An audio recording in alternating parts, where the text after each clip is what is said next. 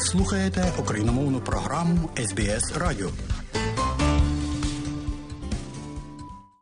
370-й день російського повномасштабного вторгнення, втрати російської армії за рік повномасштабної війни сягають 150 тисяч. Зазнає втрат на війні проти України і Федеральна служба безпеки Російської Федерації. Таке констатував президент Росії Володимир Путін на колегії ФСБ. Він, зокрема, розповів, що підрозділи спецслужби брали пряму участь у війні проти України і зазначив, що в їхніх лавах є втрати. Про це пишуть російські видання РІА Новості та РБК.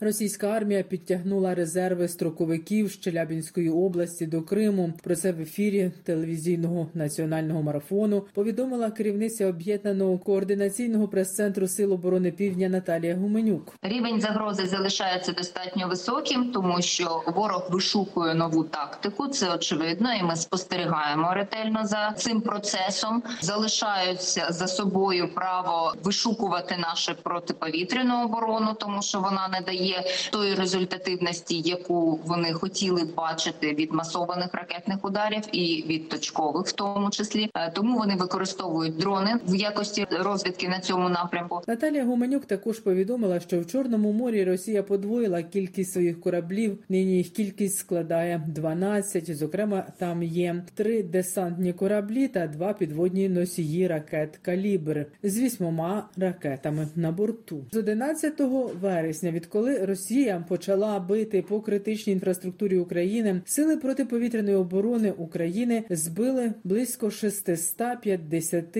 крилатих ракет та приблизно стільки ж іранських дронів камікадзе. Ще чверть від цієї цифри не вдалося збити. Про це повідомив речник сил протиповітряної оборони Юрій Гнат. За його словами, інтенсивність нинішніх повітряних атак Росії свідчить про суттєве зменшення запасів ракет у російської армії. Проте застерігає, що старої радянської зброї російські армійці ще мають у достатній кількості. Це загрожує передусім жителям прикордонних та прифронтових територій. Коли рахували ракети, то власне рахували високоточну зброю. Це Іскандер, Калібр та Х-101. Це ракети, які противник ще може виробляти, але обсяги виробництва не можуть забезпечити ті витрати, які вони собі дозволяли, атакуючи нашу критичну інфраструктуру. Є ще радянське озброєння, ракети С-300, які не завжди долітають до цілі, бо, можливо, є якісь застрілі, можливо, спрацьовують самоліквідатори, падають вони там прямо на території Росії. Цих ракет у них багато, і прифронтова територія буде під загрозою удару. Тому треба робити все для того, щоб знищувати не самі ракети в повітрі, а установки, а для цього нам потрібна гарна зброя.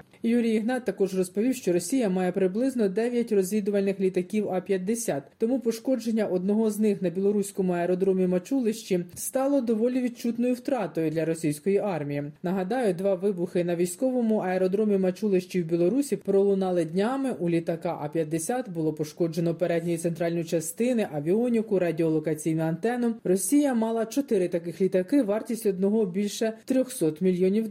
Відповідальність за вибухи на аеродромі Мачулищі взяли на себе білоруські партизани. Цей літак постійно в повітрі, цей літак розвідує нашу територію, радіолокаційну розвідку проводить, сканує, коли працюють наші засоби ППО території, виявляє їх місце знаходження, зліт та посадку та напрямки руху нашої авіації, супроводжує постійно атаки крилатими ракетами, тобто якщо противник завдає, А-50 теж здіймається в повітря. Тому виведення з ладу якимось чином, щоб це там не було такого літака, це унікальний літак. Тому ці літаки дуже важливі. Україна висунула свою кандидатуру до Ради керівників Міжнародного агентства з атомної енергії. Підтримати кандидатуру України під час неформальної зустрічі міністрів енергетики та транспорту Європейського Союзу у Стокгольмі закликав міністр енергетики України Герман Галущенко. Рада керівників – це виконавчий орган МАГАТЕ, який ухвалює рішення, обов'язкові для виконання усіма країнами-членами організації, а отже і Росії. Мова йде про необхідність вже сьогодні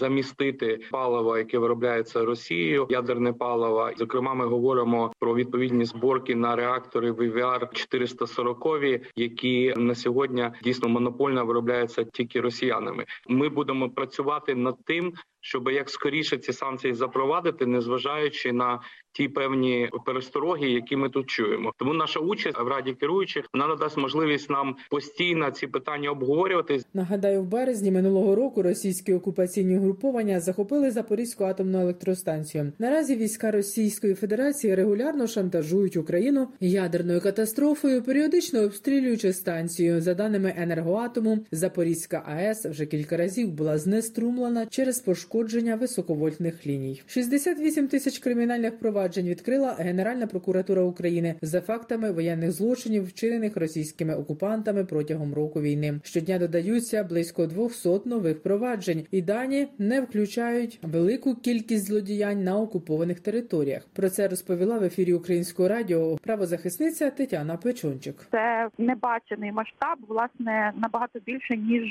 було попередні 8 років окупації Криму і частини території Донецької і Луганської областей. На Київщині почали створювати ландшафтний заказник «Ріка Герої-Ірпінь». Це спільний проект комісії з питань екологічної політики Київської обласної ради та Київського еколого-культурного центру. Як розповів директор центру Володимир Борейко, під охорону береться фрагмент річки Ірпінь по всій території Білогородської громади. Його загальна довжина – майже 20 кілометрів, а площа – 198 гектарів. Екоактивіст зазначив, що ріка Ірпінь стала тією природною перешкодою, яка захистила столицю від російських окупантів у перші дні повномасштабного вторгнення. Так само у 1941 році річку не змогла здолати 125-та танкова дивізія гітлерівської армії. Аби зберегти річку, екологи вирішили змінити її природоохоронний статус. Там не можна забудовувати, приватизовувати, розорювати, але на протязі 19,7 кілометрів ми знайшли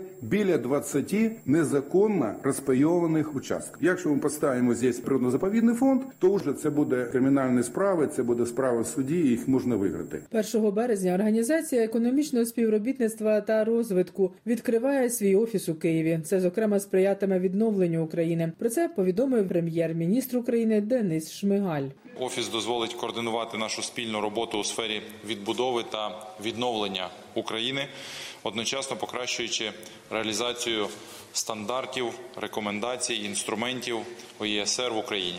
У річницю подання Україною заявки на вступ до Європейського Союзу президент України Володимир Зеленський закликав почати предметні переговори. Рік тому, на 5-й день повномасштабної війни, Україна подала заявку на вступ до ЄС і згодом отримала статус кандидата. У своєму Твіттер Зеленський написав, що цього року настав час для початку переговорів про вступ України до Європейського Союзу. Говорив про це президент і у своєму традиційному щоденному зверненні. Зустрівся сьогодні з генеральним секретарем Організації економічного співробітництва та розвитку. Це організація з найбільш потужних глобальних організацій, що об'єднує передові країни світу, ті країни, в яких люди дійсно хочуть жити. Наша мета – повноправне приєднання України до організації, а також використання досвіду ОЄСР для модернізації нашої держави. Завтра відкриваємо офіс організації в Києві.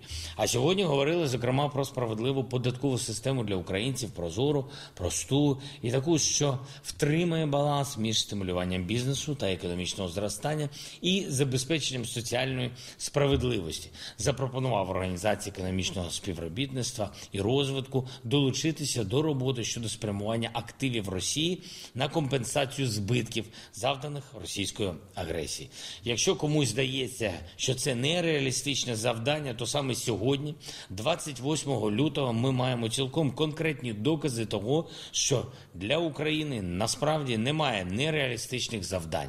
Рік тому, на 5-й день повномасштабного вторгнення, Україна подала заявку на вступ в Європейський Союз, щоб здобути кандидатство. Саме це було першим кроком. Ми провели колосально швидку роботу і отримали статус кандидата для України. Цього року ми маємо вийти на рішення щодо переговорів про членство для України. Також у своєму щоденному зверненні Президент Зеленський повідомив подробиці візиту прокурора Міжнародного кримінального суду Каріма Хана. Він 7 днями перебуває в Україні. З візитом в нашій державі перебуває прокурор Міжнародного кримінального суду Карім Хан. Це інституція і особистість, які, безперечно, відіграють історичну роль у притягненні до відповідальності російських злочинців. Геноцидна політика Росії проти нашого народу обов'язково матиме невідворотні юридичні наслідки для всіх, хто задумав, затвердив і реалізовує таку політику. Я хочу підкреслити, йдеться не лише про виконавців, але й про вище політичне і військове керівництво держави-терориста.